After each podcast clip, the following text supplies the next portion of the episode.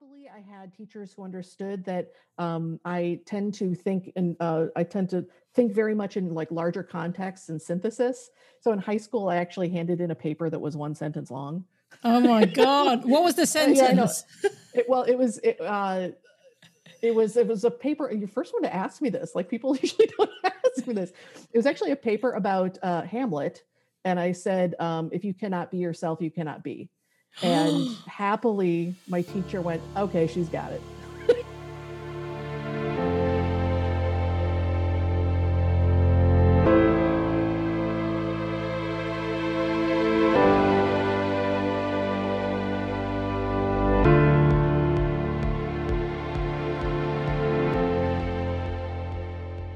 Welcome to the With Saiyyidah podcast, brought to you by the Centre for Belonging and Understanding.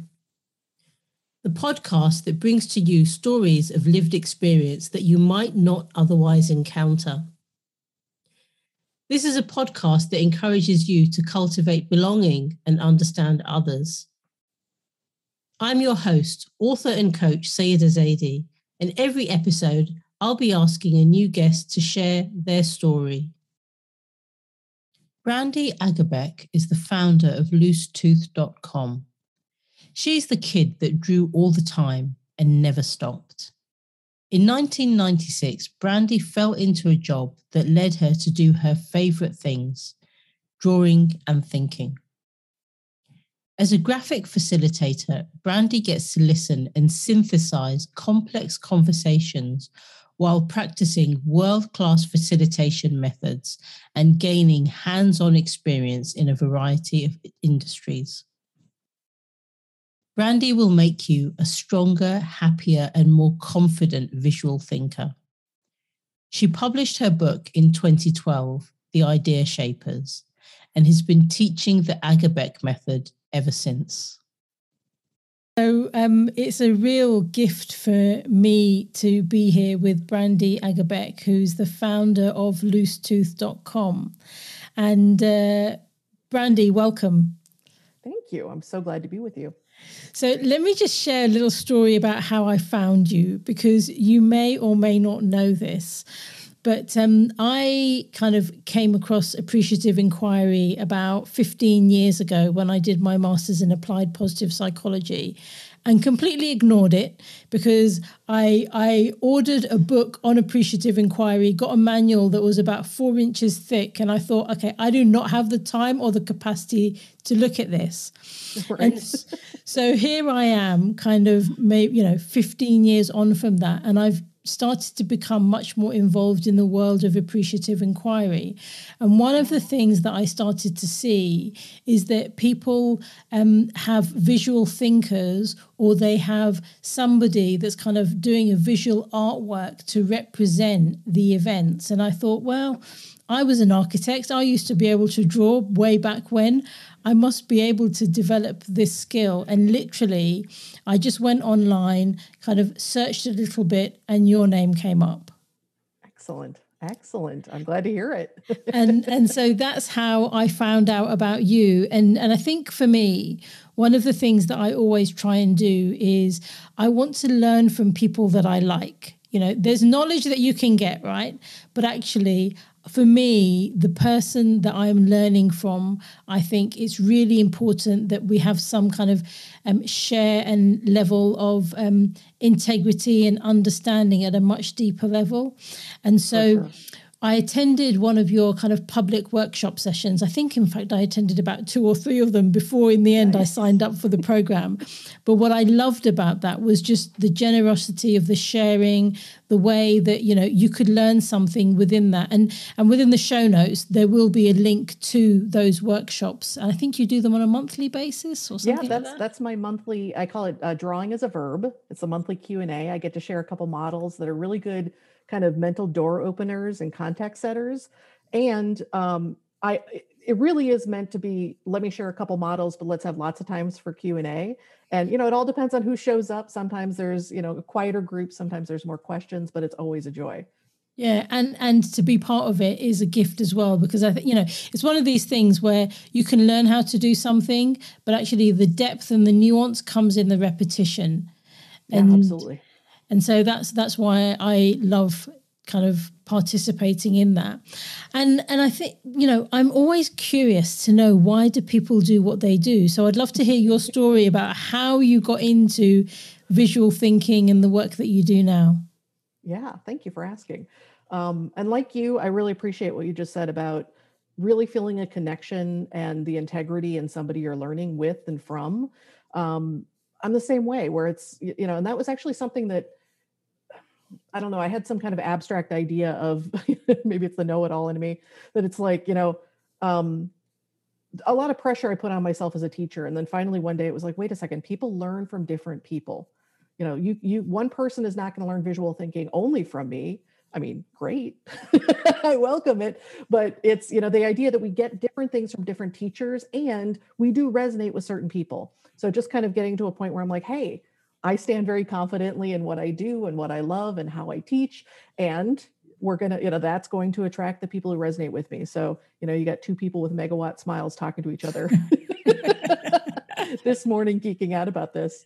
Um, but as far as sort of how I got, how I got into this, um, I can, you know, very much to that point about appreciative inquiry, I consider myself extremely fortunate that I've always got to work to my strengths. And that was because as a little kid, I drew all the time. Um, a lot of folks, when they do that, they get uh, they kind of get in trouble in school. You know, they're doodling or they don't seem like they're paying attention. Their parents may not get it. Thankfully, I had uh, two parents. Um, you know, plenty of dysfunction in the family, but this part was good, which was uh, both very creative people. My dad was an amazing artist, um, and it was really, really encouraged. And in school, somehow my teachers would kind of let me turn whatever the assignment was into some kind of hands-on project like turning it into wow. my friend larissa says she can learn anything if she can turn it into a craft project. I'm like that. Exactly. And somehow you know a lot of kids they do that and like the, the it doesn't fit the educational system. Somehow i was really lucky to have teachers who gave me a lot of space for that Mm. Um, I think part of it was I wasn't a disruptive kid and I was usually making more work for myself. So I think those were the two things where they went, okay, just let Brandy do what Brandy's doing. but that really let me work to my strengths. Thankfully, um, uh, you know, I was able to kind of like choose things that were more hands-on. Um, that's what kept me most engaged. Uh, happily, I had teachers who understood that um, I tend to think and uh, I tend to think very much in like larger contexts and synthesis. So in high school, I actually handed in a paper that was one sentence long. Oh my god! What was the sentence? yeah, it, well, it was it, uh, it was it was a paper. And You first one to ask me this. Like people usually don't ask me this. It was actually a paper about uh, Hamlet, and I said, um, "If you cannot be yourself, you cannot be." And happily, my teacher went, "Okay, she's got it." but even that sentence that's Thank so you. deep. Yeah, I, say that again. That that if you cannot be yourself, you cannot be. Oh my god! So very much to to thine own self be true. So. Yeah, I'm going to take that away, and I think reflect on that for a few days. I, am sorry Excellent. I interrupted you. no, no, not at all. And that was, you know, that was very much, you know, again, thankful that he could recognize, oh, okay, you know, like this is not somebody trying to get out at something. Just truly, this is the way my brain worked. And to that point, it's kind of funny when I was probably about 13 or 14, I was like, and I mean, I know this is so precocious and ridiculous, but I was like, I just want to, I just want to be paid to be me. Like, I just want to make a living being me. And remarkably, I have. But what happened in between being 13 and 14 and, you know, handing in one sentence papers was um, I was the first person in my family to go to college, which was I'm very proud of and was huge and big and weird and unknown. And uh, I chose a college that uh, gave me a lot of space and a lot of independence. Um, I went into college thinking I was going to be a biology major because I love hands-on learning. I love systems, you know, processes. How do these things work? Um, and I got down to the phospholipid bilayer. in cell biology. I don't even know what that is. no, it's it's literally like the walls of cells, okay. and that like I got down to that like teeny tiny bit of minutia, and then it was going to get even more minute, and I went nope. Gosh. I was like, all right. Um, and then I declared an art major, a studio art major at this liberal arts college, which surprised absolutely nobody. And um, I did four year. My concentration was in printmaking. I did almost as much ceramics, very you know crunchy, hands-on, awesome um, mediums. And my final critique with my printmaking professor, you know, he had a very kind of antagonistic relationship with his students, and he said um, in this final critique, he said, "You're really good at illustrating ideas." Mm. And at the mm. time, because of that antagonism, I thought it was more sort of like you can be an illustrator, but you're not a fine artist. And I didn't, you know, I mean, I didn't let his stuff kind of stick to me too hard. I, I, couldn't. It'd be too much. Yeah. But but it was like kind of this thing that kind of kind of sat with me like, huh, interesting. And then weirdly, remarkably, this is so bonkers. Um, just three months after I graduated, four months, um, I had been working retail at a, at a paper store and I left that and I'm like, all right, I'm going to go out in the world and I'm going to create a rubber stamp company. Wow. Okay. Drawing rubber stamps. And uh, a classmate of mine from Grinnell College, where I went to school, uh, called me and said, I just, I just toured this place and it's so you you have to come in and inter- interview with them and that was um, ernst and young had just built a brand new space uh, to run change management workshops and the change management workshops, the methodology, and the way the environment was set up was all from this uh, much smaller boutique consulting company called MG Taylor. So I walk in, I'm 22 years old. I don't know which end is up. And, you know, I don't know what management consulting is. You know, this is back in 1996. Um, I say it's the, you know, beginning of the dot com boom in the middle of the consulting boom. And uh, I walk in and, and um, I'm interviewing with this gentleman and I mentioned that I can draw and he lights up and he points to somebody who's across the space at a giant dry erase wall and says, um, okay, you're going to do what that guy's doing in 20 minutes. And I'm like, what? oh my god. Okay. You know i was too young to be scared and because it kind of connected to a very early um, important point in in college where i drew out a speech as i was giving it i went okay. And that was graphic facilitation. That was the role wow. of mapping out groups of people's conversations.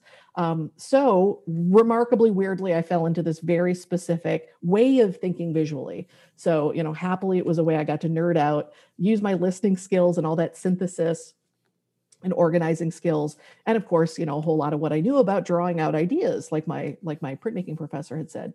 So um and that has been a fantastic career uh, and that very much has always been being the one person in the room drawing for the group. And as time went on and i thought more and more first i was thinking about colleagues who unfortunately kind of thought what they were doing were drawing pictures what they, they thought that the, the job was about having a roll of paper and markers mm. and you know mm. and they didn't truly understand what it meant to facilitate in this specific way you know as sort of a silent partner to the facilitators or the clients but how much how important our role is and how we listen how do we distill what ideas do we grab how do we distill them and how do we organize them so first my kind of you know um, really kind of stepping back and thinking about what is this work? What is what are the responsibilities? What are the skill sets um, came through teaching more specifically about graphic facilitation but what i've loved is shifting from being that one person in the room to teaching everyone visual thinking. Now there is a subset of those folks who want that specific professional role but i got to say I'm so much more excited. You know, the the uh, Envision event that that I first got to see see you live in your smile. I um, that was truly meant for all types of visual thinkers, and happily mm. that has been who it attracts. So um, I don't. I think I answered your question somewhere in there, but happily with that appreciative inquiry uh, kind of introduction or how you found me was. Um, again really really thankful that i fell into this work that let me use my listening skills and my thinking and organizing skills and of course what most people think of it as is that external kind of drawing skills. Um, first, very much in service to groups of people doing work. Um, but again, I, you know, I'm so darn excited that I'm now it's much, much, I, I don't really, I mean, I never, I never have to really close the door on graphic facilitation, but truly my work is now about teaching everybody visual thinking. Yeah, wow. And uh, honestly, that sounds like one hell of an interview to go to, Ryan. yeah. Oh my gosh. know? Yeah and I know, you know, when I really look at it, like it was eh, again, it was they just built this space. They were looking for their own contractors, and you know, they at a certain extent they were kind of looking for any warm body they could work really hard for a six day contract. yeah, but you know what I heard in in in that, and also in in your kind of like essay response is that you try strike me as a risk taker, and I think actually that's the thing that appeals to me about you is that like for me, I know where the boundaries are, and I kind of have an idea of the rules, but I want to push those boundaries and maybe break a rule here and there because I think that's where the innovation is. Do you uh, so do you know that that's actually the the original um the original uh definition of the word hip, like to be hip like in the 60s? No, go ahead. actually is actually to do your own thing within like to work within the rules but make it your own. Like, you know, that you're like, I'm hip to the system, but I know how to get what I want. that's so so, that's funny. the original. Yeah, isn't that great? I spend Yeah. my life saying that I'm a hippie, but kind of like saying in secret, and now I'm out. That's You're out. it's legit. Yeah. And I love it because awesome. Yeah. you know I think that's that in some ways actually is the future. You know, and that, I mean, like even in in preparing for these podcast interviews, I've I know the podcast that I like. I know what the expectations are of the podcasting community, but I kind of think, you know what, I'm still going to do it the way that I want to do it because Yeah, for sure. you feel more free and i think that you know if i feel more free then hopefully you as a guest is and you can be more of yourself and then we can really have like a a real genuine authentic conversation instead of one that's crafted to fit something that that maybe we don't even like you know? Not that i'm saying anything wrong about other podcasts because i think they're brilliant. It's just i want to do it my way. Yeah. and I think that kind of brings me really nicely to the work that you're doing because I know you know you, you've shifted some of your um, graphic facilitation from being in person to being online, partly I suppose as the result of the pandemic. And so, how has that move been for you? And and what were some of the lessons that you learned that would be worthy of sharing? Yeah, good question. Um, really, one thing I was very thankful for was that I was not trying to recreate a graphic facilitation business virtually. I was shifting teaching. And I actually, in the past 18 months, I've only had, I think, a single graphic facilitation project. Um, and what I loved about it was, you know, I had a lot of feelings about just how qualitatively different that specific role would be virtually because there is so much that happens when you have in my case i don't work digitally i work with actual paper and and, and uh, giant sheets of paper and markers is what that presence of that physical drawing does in the room and how people focus on it. So um, when you know i was about i was six days away from coming to europe to teach so that was the absolutely the biggest disruption had to cancel workshops refund workshops. And um, uh, and so for me it was much more um, okay you know still know these still have this knowledge love to teach these skills where do we go? And um, so it was much more about building i'm sitting in front of the what i nickname winky which is what i call my teaching robot um, because i'm in front of four monitors uh, and a field monitor so i guess five and the my little logitech brio camera is oblong so it looks like a winking eye. So that's that's winky. Um, but that really was the biggest thing was a um, couple things. One was as as painful as things have been getting shoved off the hamster wheel was really important. Um, you know kind of the i was stuck in this cycle of what's the next workshop? What are all the logistics? All those kind of things. And um and i just it's not stuff i loved you know? I, Mm. by the time i got to that room teaching those glorious humans and knowing that we had a really good experience together i was so kind of worn out even before i got there you know? So there wasn't as much joy as i'd like there to be. Um so part of it was just kind of the disruption and the reset button you know i call it you know the the giant reset button all this. Um, and then the second part was okay now we've had i'm you know looking at my setup here now we have these tools to reach any i have these tools not the royal we um, i have these tools to kind of reach anyone anywhere. And um, so it's been and i know that might sound really blithe there was a huge learning curve. I mean thankfully i'm enough of a nerd for technology and enough of a you know i love problem solving. So it was kind of coming to a good friend of mine and saying okay here's what i want to do. You know here are my objectives. Like here's how i want to teach. And so we were able to kind of set up make this setup that worked so well for that specific you know those specific objectives.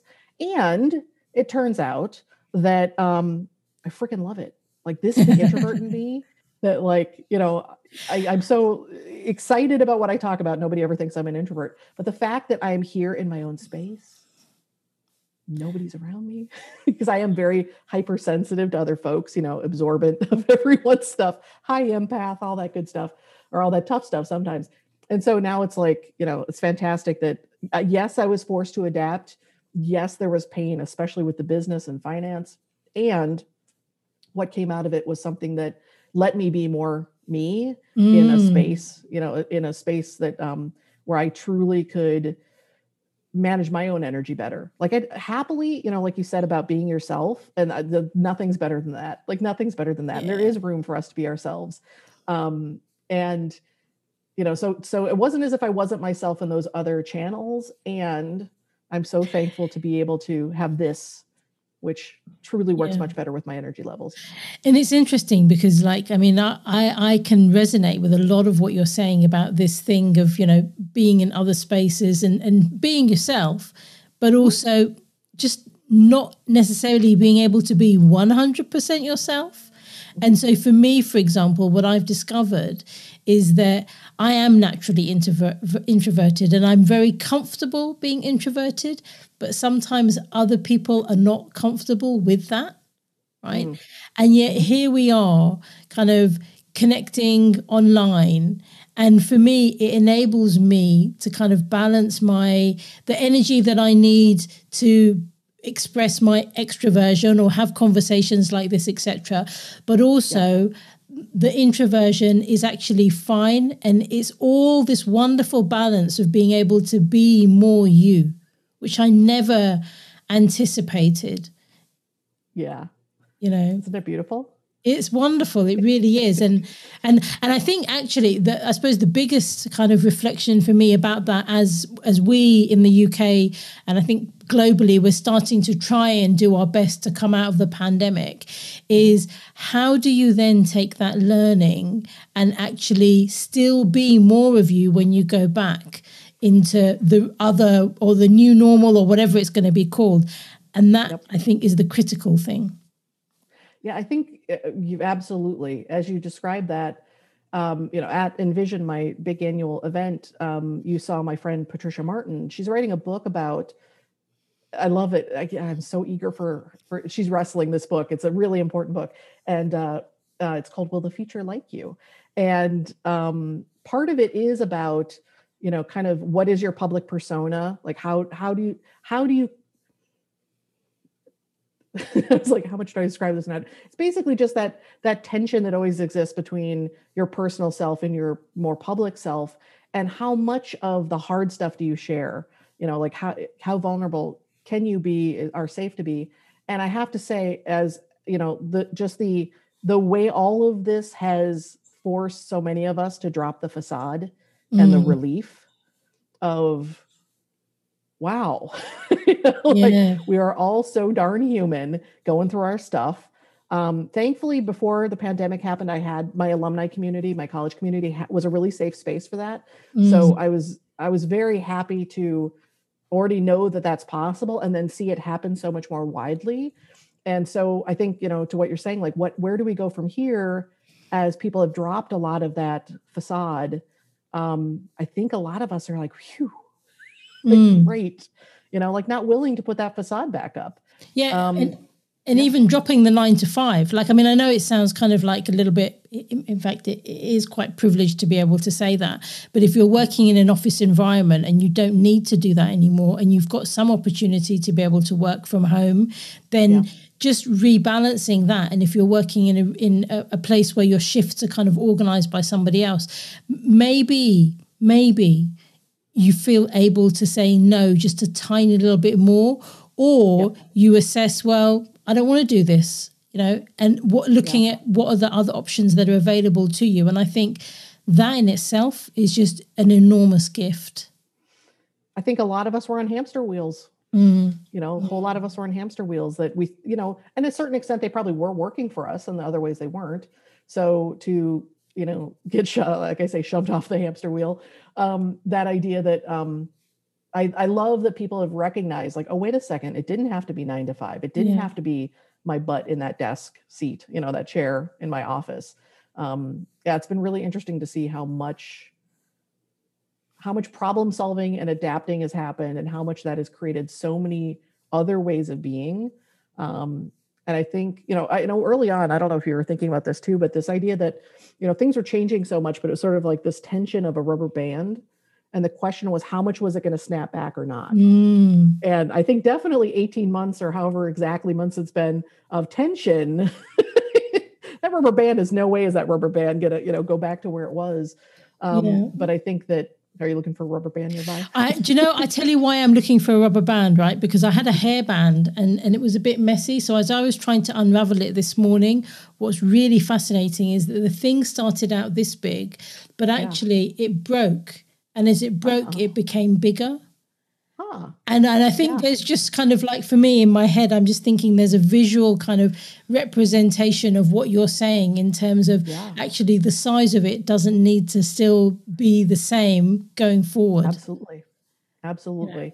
And and I, I'm I'm happy to be in circles where it's a lot of folks who are agile and adaptable and problem solvers and and definitely I you know saying somebody's out of the box gets a little you know we've heard it a lot of times but still true the people who think outside the box um and you know so happily this isn't really impacted me personally but the folks who are like so ready to put that box back together you know, you know, like what the, the tensions between like, no, Yeah. you're, you're like nope no box anymore Me, I'm I'm like I don't know what the box looks like. You know, Yeah. so I, I I would describe it as a container, and I and I'm still on a journey there. I think you know every now and then I want a different one, but I allow myself the freedom to have different containers and different boxes because I don't like um, anything to be too much of the same.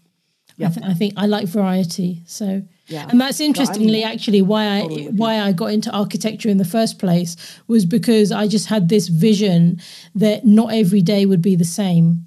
You know, and the irony now is I don't practice as an architect anymore, but still in my life, not every day is the same. So, you know, that, that's a huge part of what I loved about graphic facilitation. It was always a different, a different industry, different clients, different organizational culture, different things they were there to do. Like Mm, the best. mm.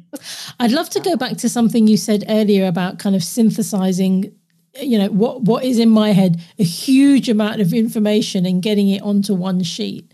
What is Yeah. your process for that? Because I think we live in a time where there is so much information around us, and and the challenge that we have with Google is that it and, and any search engine is it's a huge gift, but you you ask a simple question and you kind of get overwhelmed with information. So, what's your advice on how to synthesize uh, information and and kind of make links?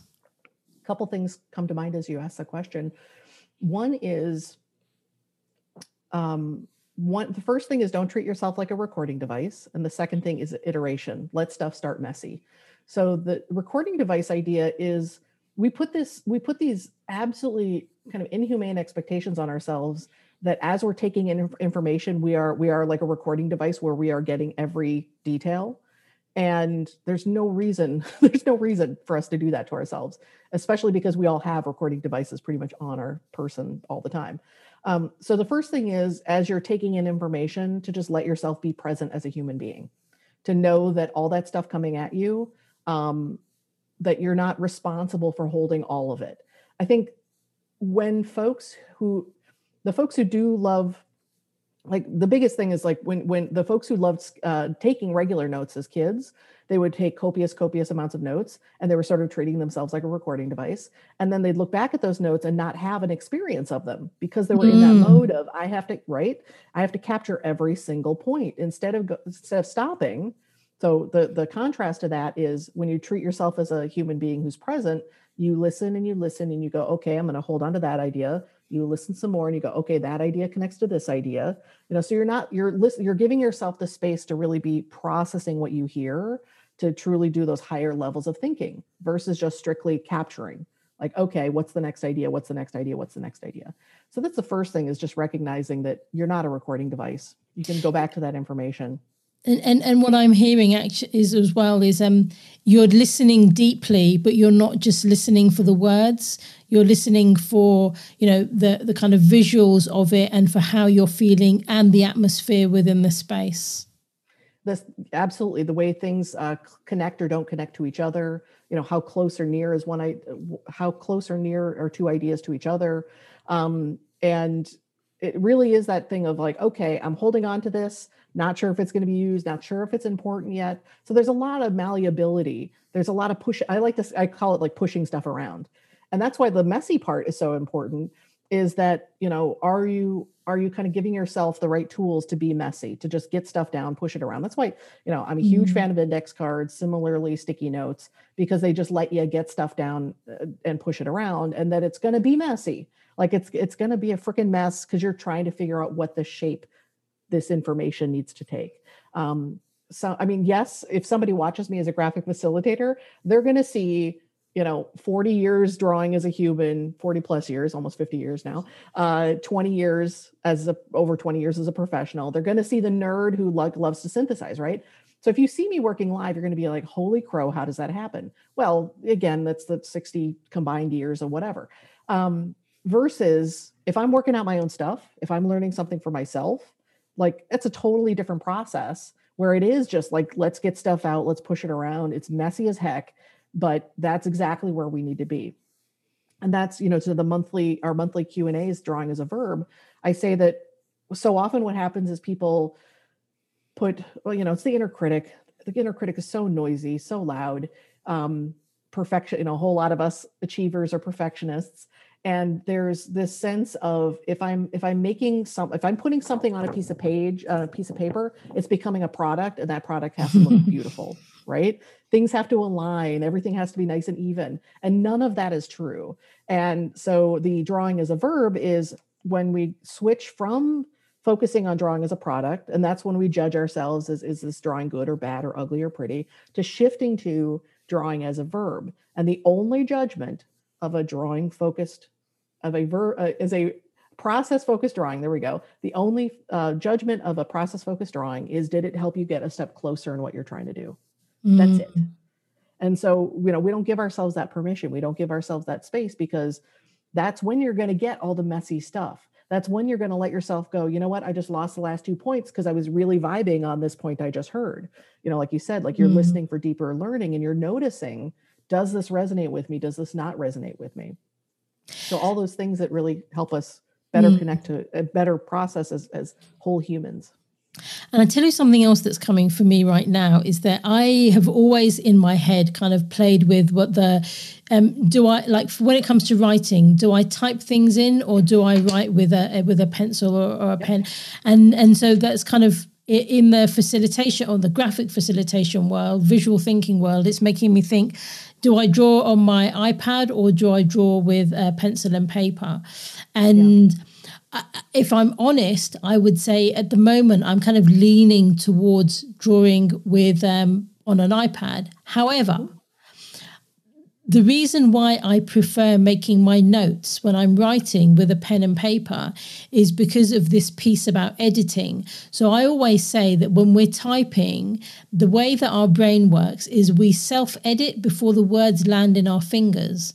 And mm-hmm. what I have realized through this conversation and what you've just said is that perhaps in the first kind of iteration of a drawing, you should always do it with pen and paper or pencil and paper because you're then um, allowing some of the self edit that you would do if you're using an iPad or an electronic device. You're allowing some of that to be released and to come through. Absolutely. Um, absolutely. And two things. It's funny. We just had it in Camp Drawmore, which is my membership community. Just yesterday, we had one of you know one of our campfire conversations, and we talked about that. There was um, uh, somebody sharing a story about uh, working through something, a personal matter with somebody close to them. And they said, you know, I gave them paper and pen and said, you know, start here. And we had this conversation about how any digital tool, you're always forcing your thinking through that tool. What are the options in that tool? Um, and it, you know, I know that there are limitations of physical materials, but you know, I don't know. I think it's a lot more flexible. The second thing is, and I think you know, you'll definitely know where I'm coming from here is when when we there is a just a qualitative difference. You know, again, if the iPad is where you want to go, if that's a tool that works for you, fantastic. Use it in good health. And I think there's a qualitative difference between the the um, physical materials and the digital materials because when it, we're we're dealing with screens all the time. Like I love Yeah. that right now I'm looking at these screens and I can see you and we can connect. And I do think this is a beautiful conversation. And we have so many screens surrounding us in our lives, like you know the the screen at the back of the the taxi seat. You know when you're sitting there, the screen like with screens in freaking the aisles in the grocery store. So they're everywhere. And not only you know do they give us way more information than we can handle, we become really really good at tuning them out. And Mm. there is a level of abstraction between us and you know all these layers of technology where instead of showing up as a three-dimensional human we kind of become that brain in a jar attached to a couple hands when Mm. we're making a physical drawing this i believe qualitatively just it's a difference in noticing much more being much more connected to our body and noticing what are the Mm. sensations in your body you know do, am, I, am i feeling kind of you know a, a pain in a certain place or those you know that wave of of excitement when you know the goosebumps when something clicks Mm. so i just think that is different when you're using physical materials Yeah, and I completely. I mean, it's funny because when I when I was writing my book, results, the art and science of getting it done, I tried so hard to kind of write and uh, and download my thoughts in a, a word document, and it just wasn't working. And then I kind of got myself, you know, literally blank pieces of paper and, and a pencil, and I would draw every single day. And within the space of about three weeks, I had all of my frameworks and my methodology mapped out to the the point where I thought because because for me it's kind of like do I get it? And can I get um, other people to understand it and explain it to somebody else? Because if I can do that then we're there. And I know I could not have done that if I was just typing words. And when you're typing words you are you're all the dis- so many of the decisions you're making you have so fewer you have far fewer decisions to make when you're typing because you're thinking what is the next word? You know what is this idea? How do i want to express it in words? How does this relate to what i just wrote? It's very linear. It's only using words. And when you have those pieces of paper you're making decisions around you know what are these you know if it's a framework like what is the shape of this framework? What is the level of detail? Do i want any colors associated with different parts of this framework? You know what is the scale? Is this idea big or is this idea small? And Mm. that's what gives us so much more opportunity to really make meaning for ourselves as we have exploded possibilities on what we can put on that piece of paper instead of okay i got that idea down what's the next idea? Right? Uh, yeah, and you know what? It's also really easy to start fresh because you don't have to delete Yes. anything. You just got a new piece of paper, you know. totally so, So- i'm looking at all the like piles around me i can definitely relate Yeah, exactly. And and it's funny because I, I was trying so hard to to give the drawings of my book to somebody else to do. And in the end, I was just put in a position where I had to do them myself. But because I'd been through that journey, it just made it easier to do. And they're nothing sophisticated.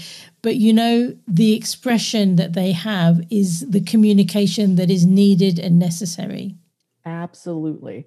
They are they th- yeah, they're the ex, the, you you are your hand is in those drawings Yeah. that Yeah. has a power that that just wouldn't be there if it had been translated by somebody else who might have more design experience but what Mm. you would lose, you know, yeah, I'm I'm Yeah, I'm- it's like the whole thing of getting ghostwriters, isn't it? I mean, ghostwriters Yeah. are probably going to write a much better book, but actually, that's not going to be your words, you know? Right. And so I know when I've spoken to people about writing my million books that I want to write, they're all, you know, they're always saying outsource it. But it just feels, for me personally, and it doesn't matter if you want to do that, no Right. kind of harm, no foul. But for me, it just feels a little bit kind of sticky and it's not Mhm. something that I would choose to do. So, Well, and you're kind of, I mean, I, I don't want to speak for you. In my case, it's you're taking away some of my favorite stuff to do, which is that really crunchy mental work of what is what is it I'm trying to say? What is the shape of it? How am I going to Yeah. walk somebody through these ideas? Wow. yeah. Don't lose that. Yeah, and it's funny as you're saying it out loud. I'm kind of thinking Yeah. that it's quite painful, but you know what? That's the kind of pain that I like. So- Yes. totally. It's so worth it. You know, it's not easy, but it's so worth it. Yeah. And and in you know, speaking of pain, um, I'd love to kind of hear. I know this is a big question, but it's important, I think, to help people to to unpack their own showstoppers. And so, what I'd love to ask you is, um, what kind of showstoppers have you had to overcome, and how have you done it? And showstoppers are things like procrastination, or imposter syndrome, or fixed growth mindset, or you know, mm-hmm. any of the above. Yeah. I think that um, very early on in our conversation, you reminded me of one of them, which was it took me a very long time to start really actively building my body of work and teaching people getting the, you know getting the all these resources out in the world to learn visual thinking because i didn't like the models i was seeing and in this case mm. you know mm. very specifically um, you know, I don't work in traditional academia. I work through the internet, you know, and a lot of that's internet marketing. So it took a very, very long time before I saw anyone where I went, I want to be that person. Because there was a whole lot of, you know, ugh, around. Yeah, I still think I still, I'm still super, I'm, ugh, I can't even form sentences. The fact that I can connect with you, the fact that we can bring people together, the fact that, you know, we can self-publish books and, and they're real. And it's amazing. people, right? All of that is absolutely awesome. And there's a whole lot of, you know, quote, air quotes, leaders that you would never want to follow. Mm. So I think that was a big showstopper for me was just going, I still believe in my ideas. I believe these are good channels for me to use, but it took a long time to find the right folks where I'm like, that, that is who I want to be. Um, and another, let's see, so, so, who is it that you're learning from from that side of things? Because I always find that stuff quite interesting. For me, the big thing, the big person was Brendon Burchard.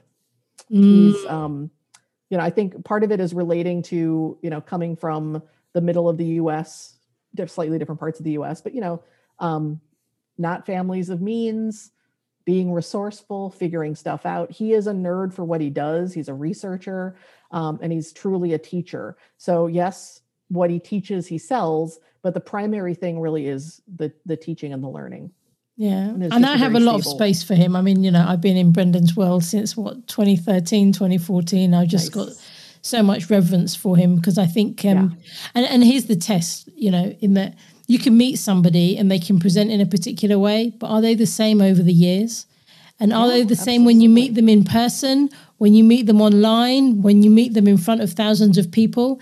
And if they are, then you know they're a good one. And I think I would yes. say that he's a good one. So, and ha- you have you been in his live events? Yeah. Oh my God. you know, before the pandemic, I actually went to, gosh, what is called, the High Performance Academy with my daughter yeah. for the second time.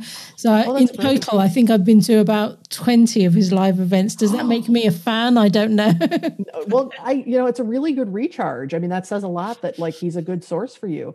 What the reason I brought up the live events, I think I've been to, I think three or four, um, is, um, no, this is me, you know, I come from an events world as a facilitator watching his team. Yes. And watching how he respects his team and how they respect each other. 100%.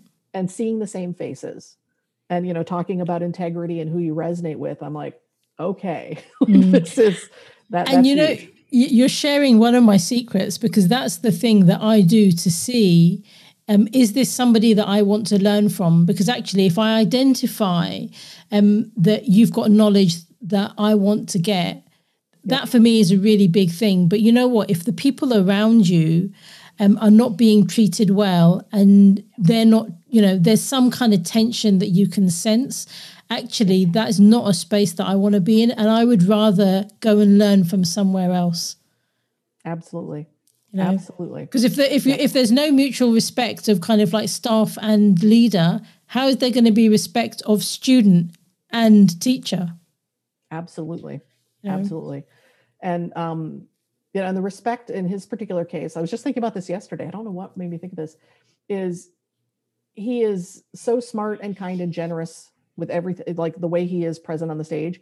And I don't know how many times in those, you, I'm sure you've seen this multiple times in events. Somebody like they don't exactly heckle him, but they disrupt. You know, mm. somebody decides they're going to shout something out. The way he handles that and it's clearly draws that boundary. Yeah it's it's gorgeous it's just yeah. like yes yeah. because he's thinking about you know what is this experience for this whole room like he's not going to let that person you know, Mm. flare up and do their thing. Like, yeah, Mm. that was just happened to be something I was thinking about yesterday. Is Yeah. is it's, it's a little bit uncomfortable, but it's also like the respect he's showing for the entire room is Mm. perfect. And actually, that's a really it's a really rich growth and learning opportunity for us as well as teachers, as well as just kind of looking at how the room is being handled and all of that other stuff. So I always go with kind of like two angles to these events. One, I of course I want to learn to the content. But I also want to know, you know, how is he handling all of these challenges Yes. so that when I do my own events, and a lot of it is actually applicable virtually as well, when that's happening, how do you respond? Um, Yes. And and you know, I, I've seen kind of uh, hecklers, let's call them that, online, and you know, it, it says a lot about the teacher and their patience for how they deal with them. Yeah. Mm. I um I want this is something I love to share because it's been so darn useful to me. Um, there's a American facilitator named Roger Schwarz who wrote a book called The Skillful Facilitator. And I fully admit I haven't read the book. It looks like an amazing resource. You know, it's a nice chunky, you know, robust book. Um, I met him through the International Association of Facilitators conferences, and he did a session on how to deal with difficult situations. And I don't know how many times I've told the story, but it's so freaking useful. Which is he you know so he is a is you know a, a very strong speaker well known in that community he had like a really big breakout room with tons of people showing up and so imagine you know kind of this overflowing breakout room with people sitting at circular tables you know classic hotel room with no windows blah blah blah. And he said okay imagine you're facilitating and your client you- you have you know you're facilitating you're writing on a flip chart. You get to the bottom of the flip chart and you go to move it so you can start you know continue writing. And your lead client comes up to you and says uh, we can't be talking about this. What do you do and it was fascinating because what happened was as in small groups we were all like trying to like read the mind of our clients and or save face for them or all these things where we're like going we're, we're trying to extrapolate and go like four or five steps down the road of like well what did they mean and what do they want? And and some of us shared you know when we came back as a whole group some of us shared these ideas and then roger said well i'd just say well you know you know susan just came up to me and said something. Susan do you want to share with us and like the whole room was like what? And i think a whole lot of us who I, you know i don't know your experience but a lot of us who are in facilitation often didn't come from great families. A lot of our skills from skills come from being really tuned in a lot of different layers you know mm-hmm. levels you know that empathy and that you know being able to read the stuff that's not being said you know and it, so i think a whole lot of us are like what? It just felt so confrontational. And what he taught us was when you're two things. One is staying low and observational. And so part of mm-hmm. that is instead of thinking like you know susan wants me to get off this topic because of this or her boss or you know whatever just say here's an observation and then give her the opportunity to say something which leads to the second thing which is what happens in this is why i thought of this was what happens one-on-one needs to be dealt with one-on-one what happens in the group needs to be dealt with in the group i think very often if you have somebody who is disruptive or you know trolling on the online, you know, kind of in tro- online vernacular or being disruptive in a more in person situation, you know, so often they're like, you should pull that person aside and have a conversation with them. No, you should, you should address it as a group because then everyone knows it's happened. They know that that's not a, that's not behavior that's accepted in, in the norms of what that group is creating. So I really appreciate that, that part that, you know, perf- Mm. perfectly exemplified by, by what Brendon does. And just this idea of, staying low and observational like when i'm when i'm working virtually i've got these screens up here where i can see all my participants which is complete game changer you know because they may be on mute but i'm reading the body language and noticing and you know i do these one day deep dive workshops that are intense. Like, I- like it may not be the best pedagogy but like i'm a fire hose of information when i teach. And so i'll watch people on you know and i'll say okay guys i'm just noticing there's you know se- seems like the energy's low or you know i you know if somebody's mm-hmm. yawning i'll just say you know is that okay? Is that just time zones? Is that just because your brains are getting kind of full? But just staying observational instead of sitting here and going why don't they like me? What's going wrong like all that yeah, stuff and were asking, you know, and actually Yes. having communication, you know, because because Yes. what what you're describing about the kind of the difference between the one to one and the group, in many ways, actually is leadership qualities. And so, um, what came to me is is is how do we deal with that in families, right? So Mm-hmm. if something happens and it's you know like if if a kid or if one of my relatives or something says something to me and it's in an intimate scenario, it's one to one. Why would I take that and put that in a bigger setting? For sure. And and exactly the same. If someone says something to you in a you know like you know if we're all sitting having dinner and if someone says something and it's inappropriate, that's the time to deal with it you know Exactly. because if you don't do that then perhaps what you're not doing is you're not showing that actually you are in a position of leadership and if you want respect you've got to demonstrate that you deserve the respect within the scenario that you're in Absolutely. you know Absolutely. yeah And that, that I don't I one of my best most frequent compliments is when people say, you know, they're ha- they that I'm a role model for setting boundaries, setting healthy boundaries, and that always makes me very happy. Um, because it can be that's it's not easy. It's not easy, but it's so incredibly important. Yeah, setting boundaries is a really hard thing to do, but I think that once you get to that point, I mean, you know, I'm in my, uh, I'm almost 50 myself. I'm getting to that age where I'm like, I know what my boundaries are. And it's taken me decades to get to the place where I'm clear about them and I can articulate it Yes. you know, and not feel bad because the articulation of the boundary is as much about respecting the other person as it is about respecting yourself. And Completely. And it's all to do with how you share that because some people can actually feel quite offended when you say to them, "Hold on, you're you're kind of crossing the mark." Um, but it's it, you know it's kind of like a gift. You know, if you are giving a gift, you give it in nice wrapping, you know, and Yeah, that is the way that it then gets received. Yes. No, absolutely. The delivery and tone and the intention is all absolutely vital there. Mm. Um, yeah, for me, a bit very important point. I kind of hinted at family stuff. My dad was extremely aggressive, you know, alcoholic, rageaholic, not at all fun. Very charismatic, very smart, very creative, and all those other things. Mm. Um, and my mom was, uh, in turn, extremely passive. So I remember being in my 20s going, wait, I don't want to be him and I don't want to be her. And finally, one day I'm like, oh, there's assertive. Like, you don't have to be aggressive. You don't have to be passive. There's assertive in the middle. yeah, so that was a, a big discovery that yeah, and i think you know like you said it's it's very much that the packaging and the gift and you know for anyone who's listening or watching us going oh this is making me uncomfortable it's like there's there's you have there's so much beautiful nuance and choice and in how we assert ourselves and and ask for what our what we need and when we do that how we model that for other folks is Mm. so And- important.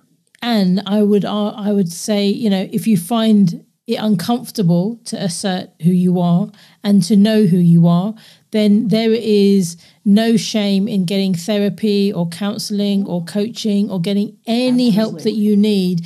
Because I can tell you, I am the person that I am because I've had all of the above in droves. absolutely yes You know, and I joke Yes. about telling you that I've almost been to 20 of, you know, Brendon's events, but what is that? That that is personal growth. That's why I go. I go so that I can get to know myself better, so that I can be of more service. And when you do that, you're not just giving yourself a gift, actually, you're giving a gift to the world. Absolutely. I, you know, no, I going, I go back to his events because it's a great recharge and reminder and getting connected to that again. Mm. And just acknowledging, like, I'm just very much supporting what you're saying about finding the resources, getting the support you need because we may intellectually know, like, oh, I should be more assertive or, oh, I know a, a boundaries being crossed. But that doesn't change all the wiring and all the experience and, and, and the, like, the, all the emotion and all the stuff trauma all of that that is that like logically we can know but that doesn't mean we can do it yet and that's why we do need those those outside folks to to give us the tools and support us as we figure that stuff out Mm, absolutely. So, kind of just um, moving the conversation on ever so slightly. Um, what advice would your 16 year old self give to you if they saw you now? I well, I thought the other direction I'd tell my 16 year old self to learn to chill out and actually meditate and take some breaks. uh, my 16 year old self, yeah, I, I, I see, I see me at 16 versus me now, and there's I kind of describe it as kind of this beautiful unwinding. Mm. like not unwinding in a scary scary sense or like what you were saying about the about the hairband um, very much a loosening and, and letting go and you know just taking a different shape um, so i don't know what that's a good question what my 16 year old self would say I, do you know why I like that one? Just to, to give you some time to, to maybe think about it. I, I like that because I think we, we do tend to say, you know, what advice would you give your younger self? And it's always, you know, a version of the same. Whereas yeah. I kind of think actually, if my 16 year old self was looking at me, they would just kind of say, you know what, stop worrying, you've done all right. oh yeah. And i think oh. that's the thing because even now if i reflect on my life i'm just in this i should be further in this. Why am i still doing this? Why is that worry in my head? But to have that kind of young person looking and just saying it's all right. You've done well you know? yeah. Oh no. Absolutely now if i think about you know 16 being 16 being in the household i was in where so much of my energy was coping was either coping in the household or you know, overachieving at school. You know, I treated school like work and I was there 16 hours a day. Like I didn't want to be at home. So there was a whole lot of, you know, my identity was built in that built into that. And being in a place where it was a suburban place where everyone looked exactly the same. I was one of very few people who wasn't born at the same hospital. I was born in Germany because my dad was in the army. And, you know, the the wanting a sense of like the bigger world. Uh, yeah, 16 year old Brandy would be like, holy crow. Wow. You're being you and you're like connecting with people all over the world and and doing the yeah. stuff uh, you know I nerd about now as 16. Yeah, and that's so cool that you were born in a in a military hospital in Germany because so was my husband. Nice. Awesome. Yeah. I don't even want, I have no idea what the name of his hospital was, so I could ask you, yeah. and I still wouldn't know if it was the same one. So let's not go there. I was born in Heidelberg. I was born in Heidelberg, Germany. So yeah. I, I, I should know this piece of information, and I'm embarrassed that I don't, but it's okay. it's okay. It's his it's his birth. Yeah. Um, and I think well, it was I it was truly that little tiny bit of a, a larger world that always kept me thinking more broadly than my immediate geography. I think it was incredibly important. Mm, mm. Yeah, I- indeed. And uh, gosh, just so many different ways that we could unpack that in that, you know, you were born in a different place. So it gives you a different perspective. So, yeah. I'd love to know what is your favorite book? My favorite book uh, is Mr. Wilson's Cabinet of Wonder by Lawrence Weschler. Uh, it is a book about a weird little museum in Los Angeles called the Museum of Jurassic Technology that was uh, created by this Mr. Wilson as David. Uh, David, I'm awfully sure it's David Wilson, and it is a. I don't want to say too much about it because it's it's kind of a good thing not to go into to it knowing so much, but it's it's a favorite book. I especially gave a lot. I've given lots and lots of copies away. It is um, uh, a slim, very fast read, but I love especially giving it to my friends when they were going to grad school because it's very much about what you know and what you don't know and what you can mm-hmm. know and what you can't know. So it's very much about that cabinet of curiosity and wonder and how we make meaning of what's around us. Oh, I love that. And I, am going to be buying a copy of it as soon as we finish. and and what Wonderful. are you reading and listening to and watching at the moment? Oh, that's a good question. Um, generally i'm just not much of a reader. I'll kind of skim and it's funny and i don't this is something that might lose some a, a big portion of the audience. I'm not a fiction reader at all. Um i just like to out oh see? I, I out myself because like there are those of us out there but like we're apparently you know but you know it's funny because i think this is the, the, this is like the second or, or third interview that i'm doing where people have just said i really don't like reading fiction and so wow. I feel it's like it's like when I used to say I'm an introvert and everyone was really shy or scared of saying it. Right. Now the new version of that is I don't like reading fiction. yes. Yes. That's awesome. I'm, we're not alone.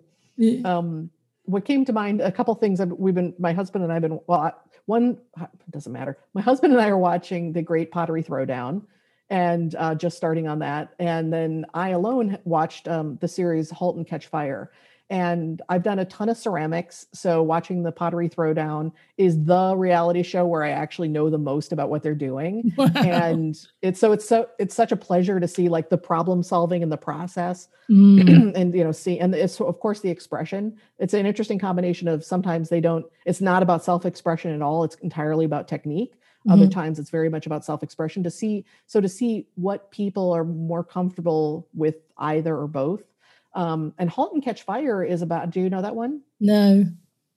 It's about kind of very, very early um, building of personal personal computers and the internet. Um, and it starts, I think, in 80. I think it's in 1980. And it is such a brilliant, it's such a great drama.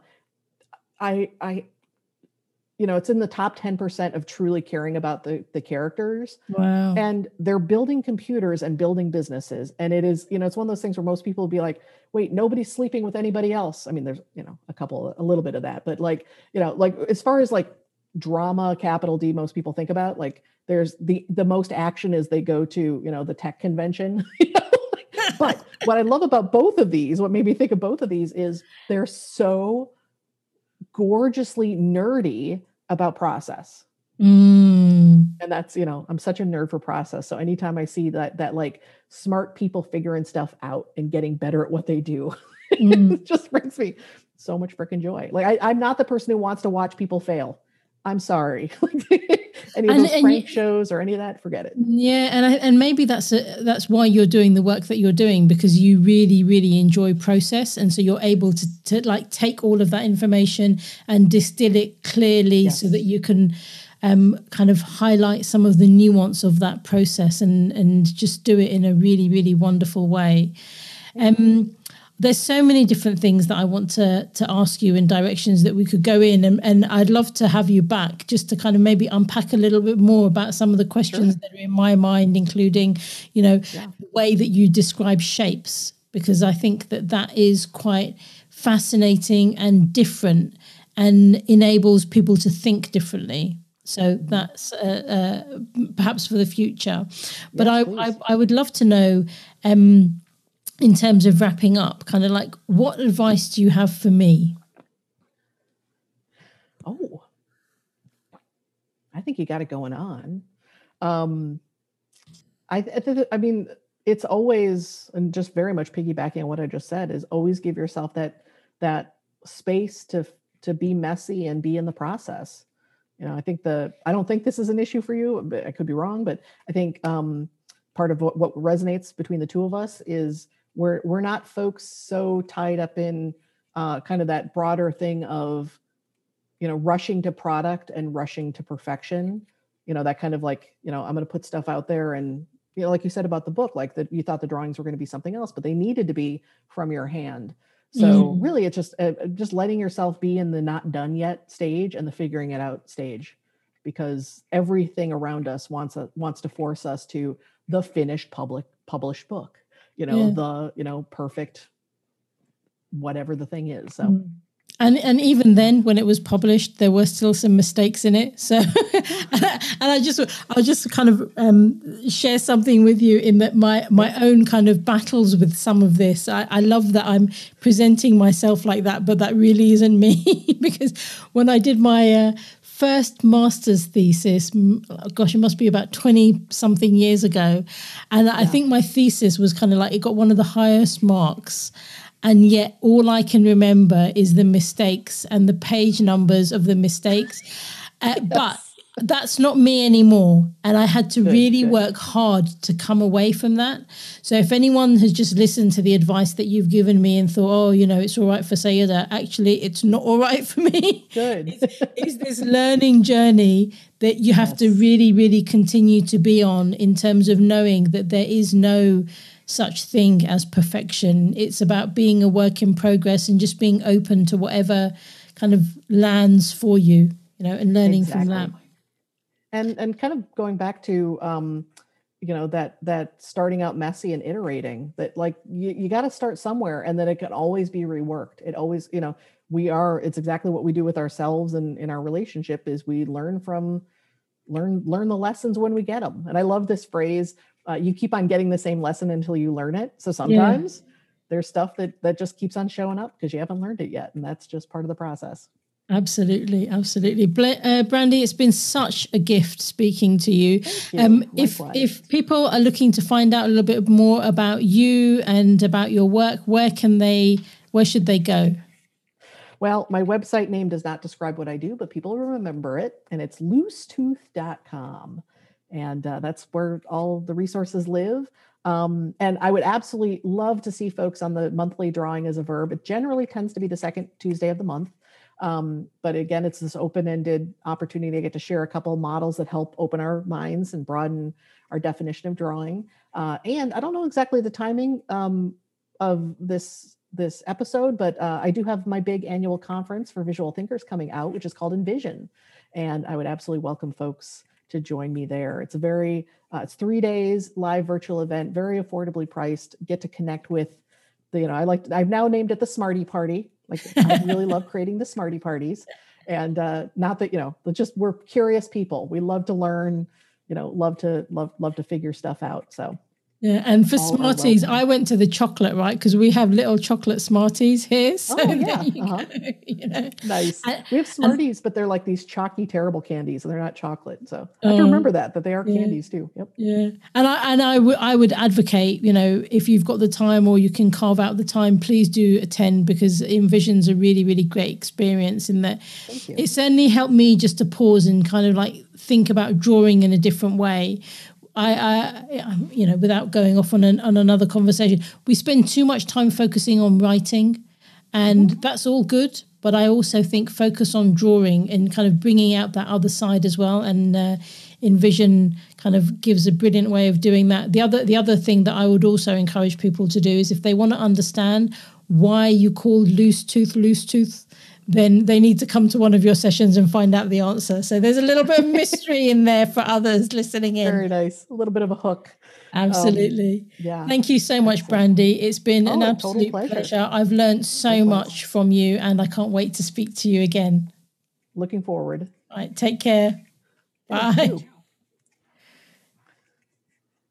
That's us done. Thank you, Brandy. That was just yeah, really, sure. really incredible. Like, um, Thanks I couldn't have anticipated the different directions that a conversation went in, but it was really good and rich. So good, good. Yeah. How how was yeah, it for I'm, you? Oh, great, great, and I'm I'm more than happy to talk more for sure. Yeah. Brilliant, brilliant. Because yeah. I you yes, and now you have the list of questions somewhere maybe. You know, I haven't. Let me check the spam again. I wonder what's going on. Um, I swear. Oh, I there it is. I got there it. it is. I got it. All right, we're gonna save that guy. Yeah. We're going to put a star on it. Excellent. Yeah. And it's good that we got an opportunity to big up Brendon a little bit as well. totally. Yeah. It's important. You know, I, they are, he is, uh, yeah. The folks I did learn the virtual event stuff from are okay. What just happened to that thing? I can resend it to you. Don't worry. No, I, this is just being weird. There it is. It just went to promotions. Okay. Stop moving my emails around. Saiyyidah goes in the primary folder. Ooh, promotion, literally. right? Out of promotions into the real inbox. Um.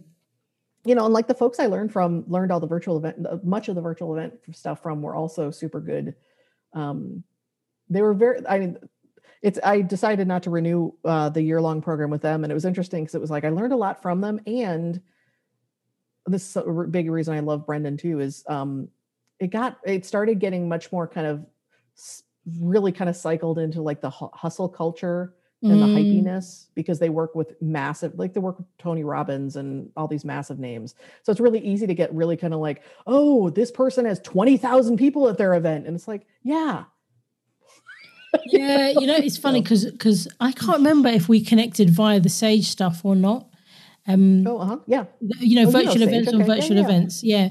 And and what was interesting for me about that is that I think, I mean, it, it's a great community to be in. It's, it's brilliant for my learning, but I can't spend yep. too much time in there.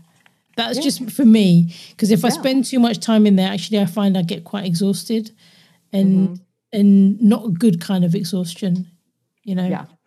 Yeah. So, the, so I, so doing LEAP has been fantastic, absolutely fantastic. And they Mm. have been insanely generous with what they know. The fact that they've been running their business plus running Leap plus building. Do you know they have software? Yeah, because now? you must know Dorita Hatchett then, because I think Yes. she's yeah she's a really good friend of mine. Yeah, Oh, awesome. yeah, Awesome.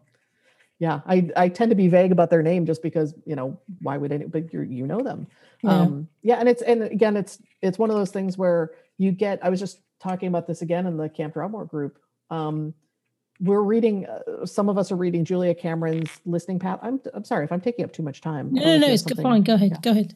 um, because June's theme was listening, and I had we had our deep dive workshop on visual listening. Um, we're reading Julia Cameron's book, The Listening Path. And um, have you read any Julia Cameron? I only online. Yeah. Um, she's such a huge name, and her morning Mhm. pages, you know, and all those have been like massively helpful helpful to folks.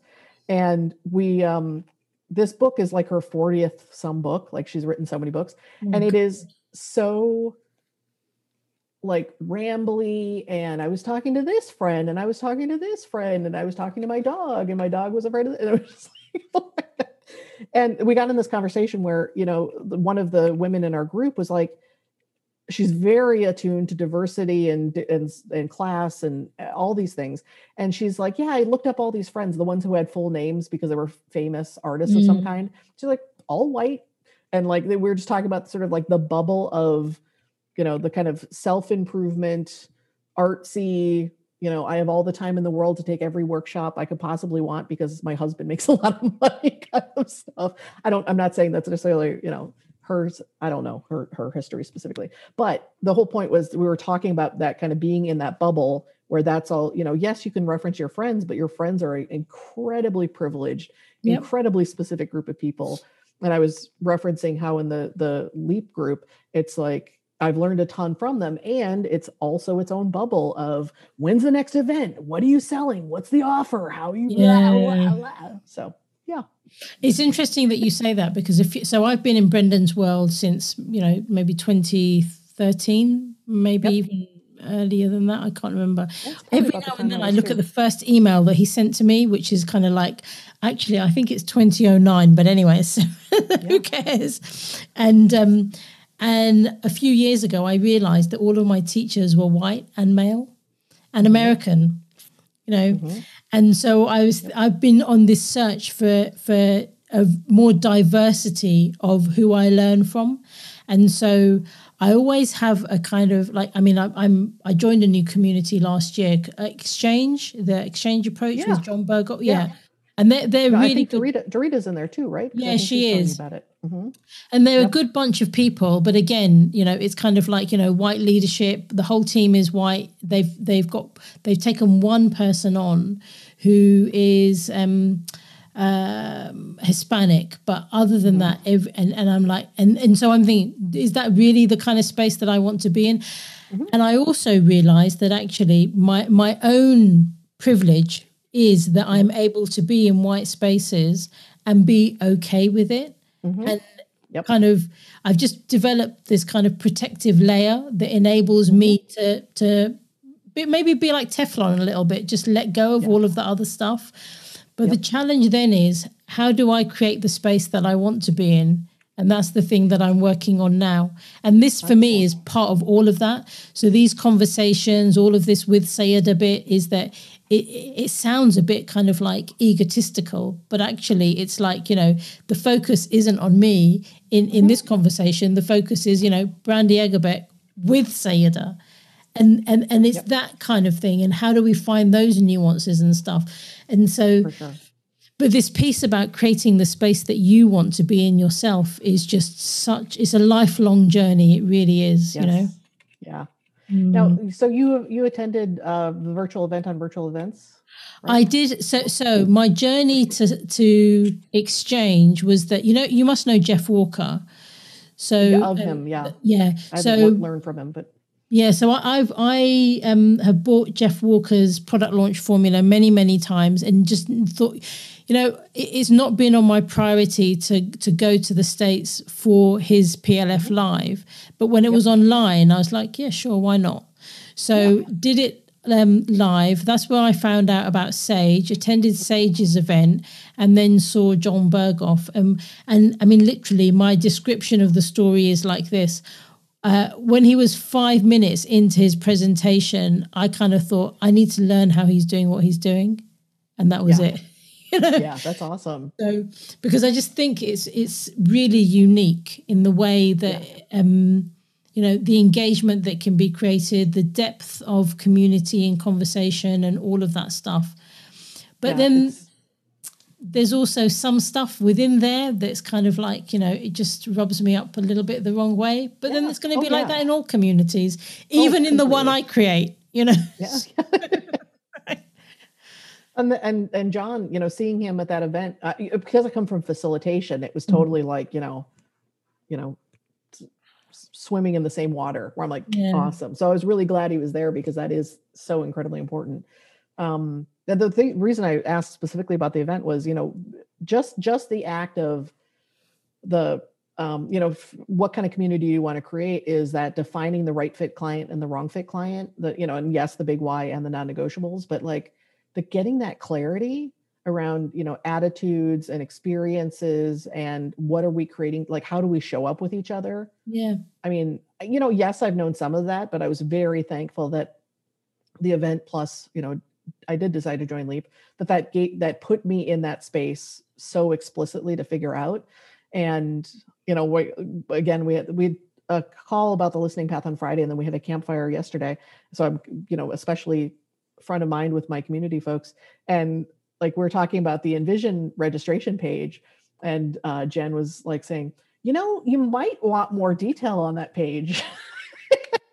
he said, and I said, well, yes, I'm part of that was it was the first year and I was figuring out what it Mm. was. And part of it is by design that I'm going to attract the people who are like, that's my person. Or I don't know what this is, but I'm willing to try it versus the person who needs, like, here's the specific agenda here's exactly what the learning objectives are. I mean, they're gonna have a great experience, they're gonna learn a lot, but that that shit, you know, that that primes that's going to attract the right people and repel the wrong people Mm. and uh but i think you know what you're saying about the conversations with and inviting people and making space for different voices you know i there was absolutely no reason camp drawmore needed to be all women and it just happened that 100% of the people who cho- chose to join me were women but Mhm. i think part of that is you know i think about visual thinking specifically i think every person who has a podcast about visual thinking is male you know just it's very Mm. interesting like who shows up you know are there more women doing visual thinking or do i think there's more women doing visual thinking because that's who shows up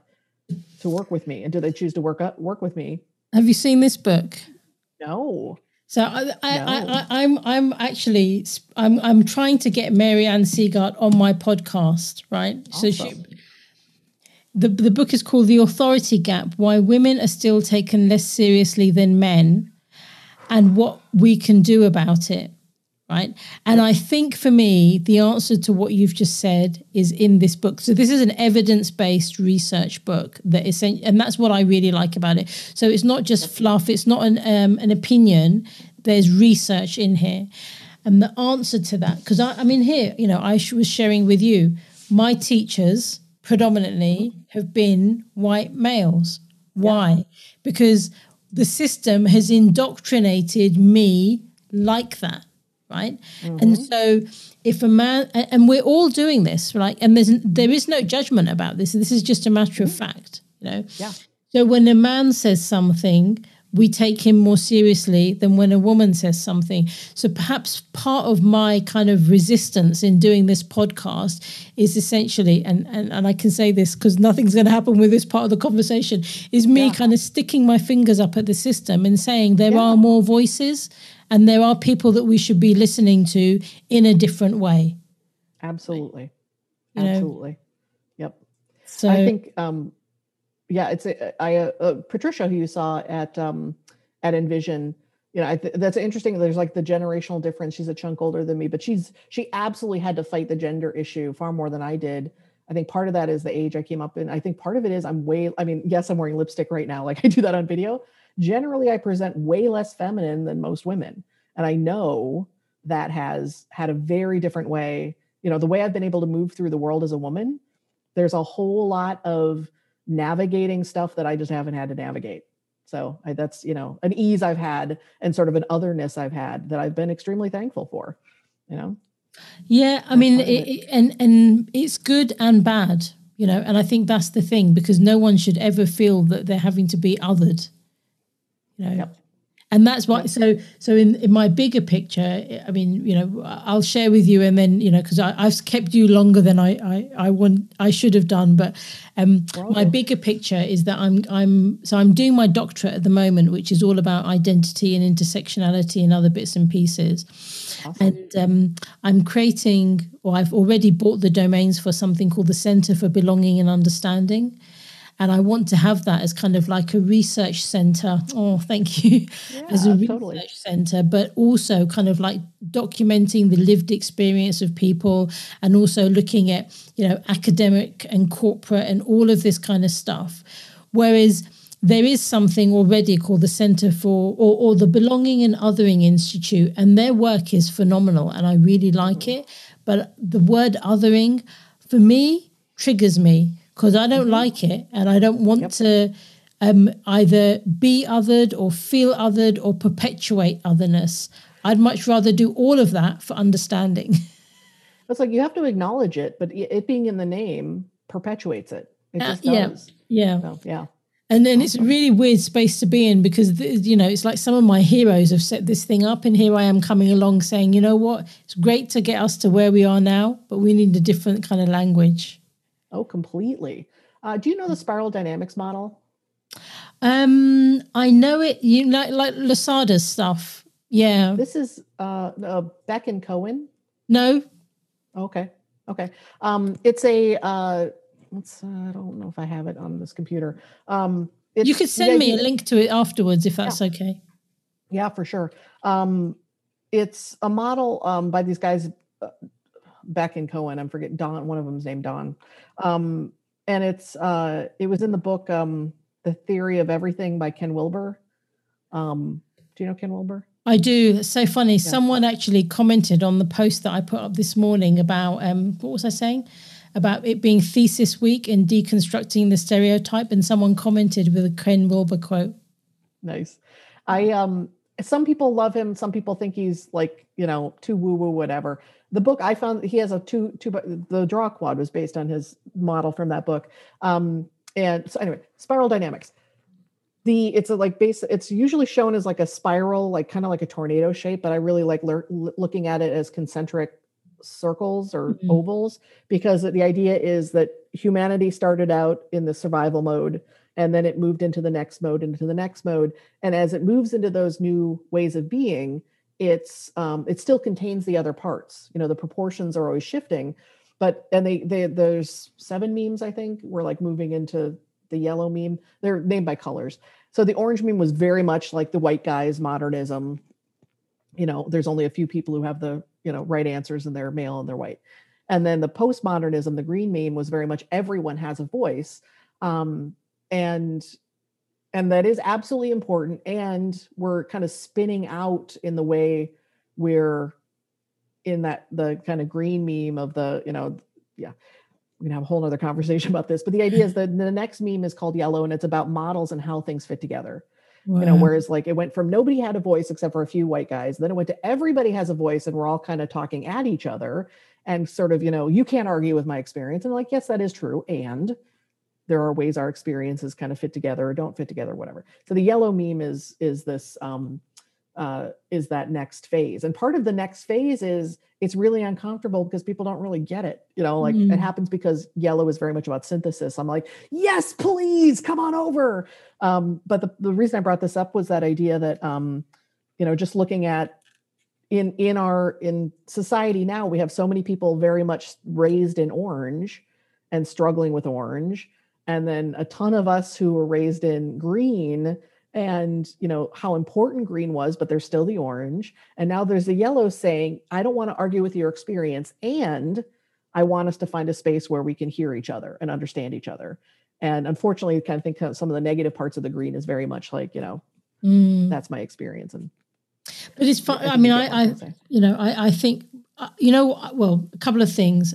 One, yeah. I, I would love to have a conversation with you about the models that I've created for the Center mm-hmm. for Belonging and Understanding. Yeah.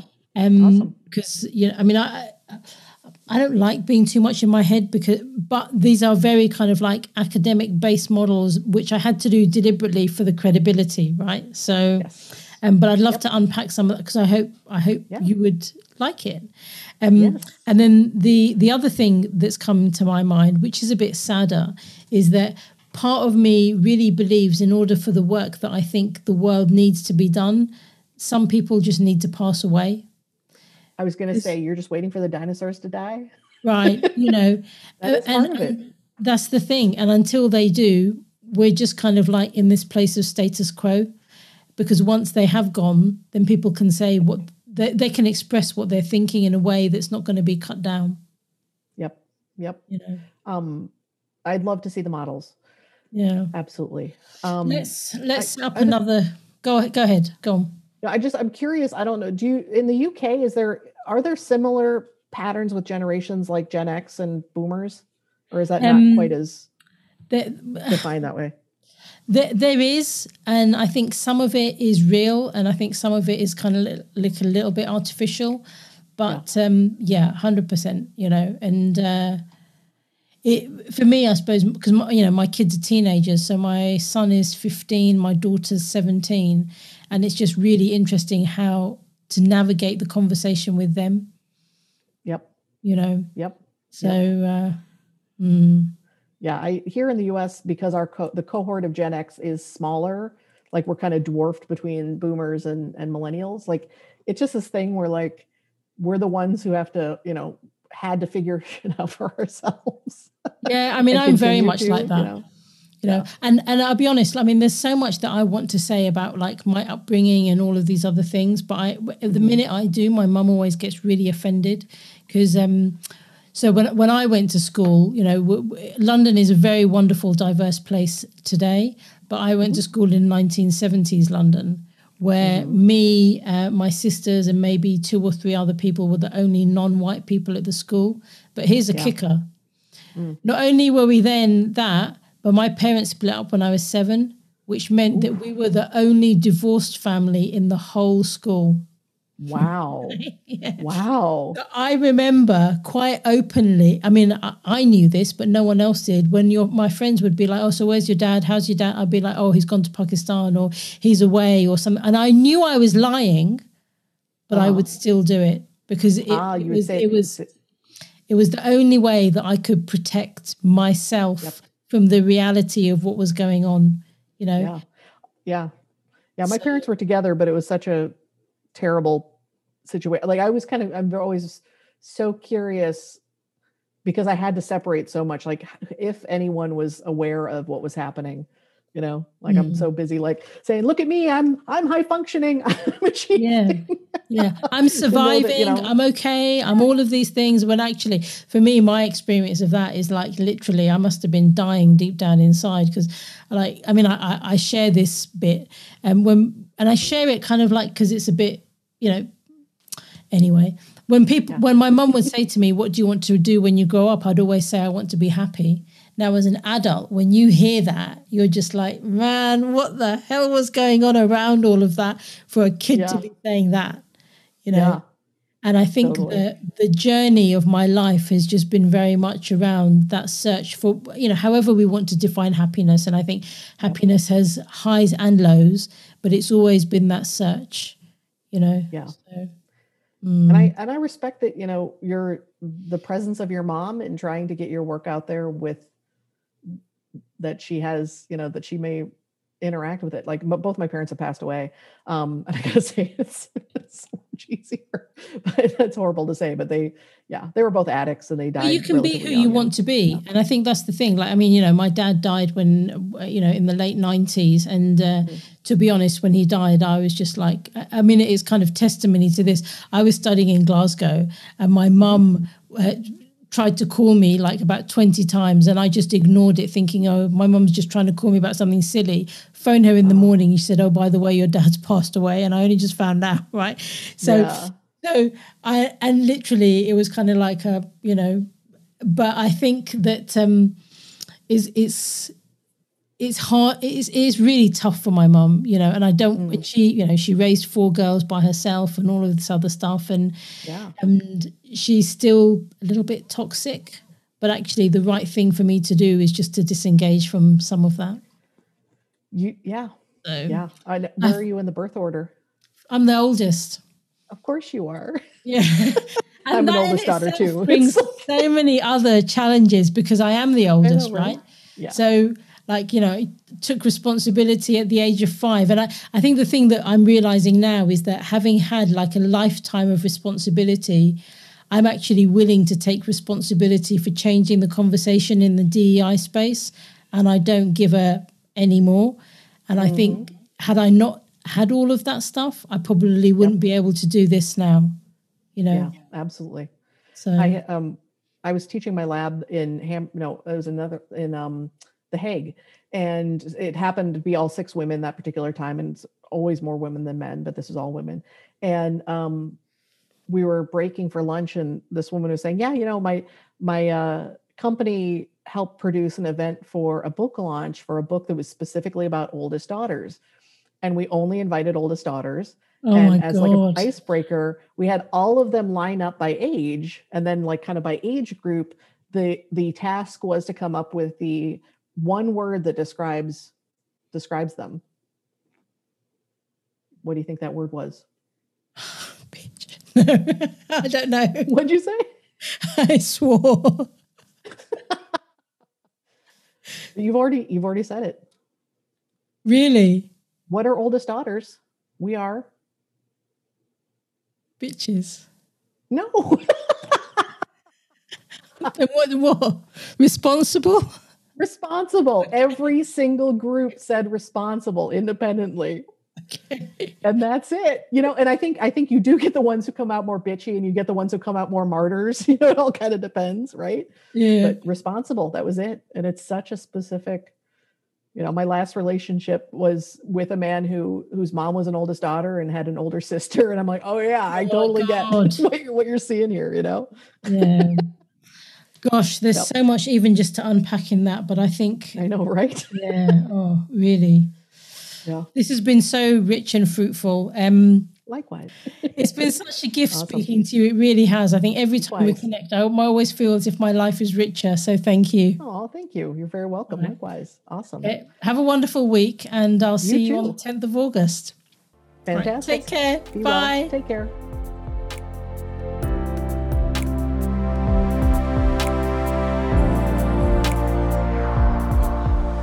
If you enjoyed this episode of With Saiyyidah, I'd appreciate it if you could rate, review, and subscribe.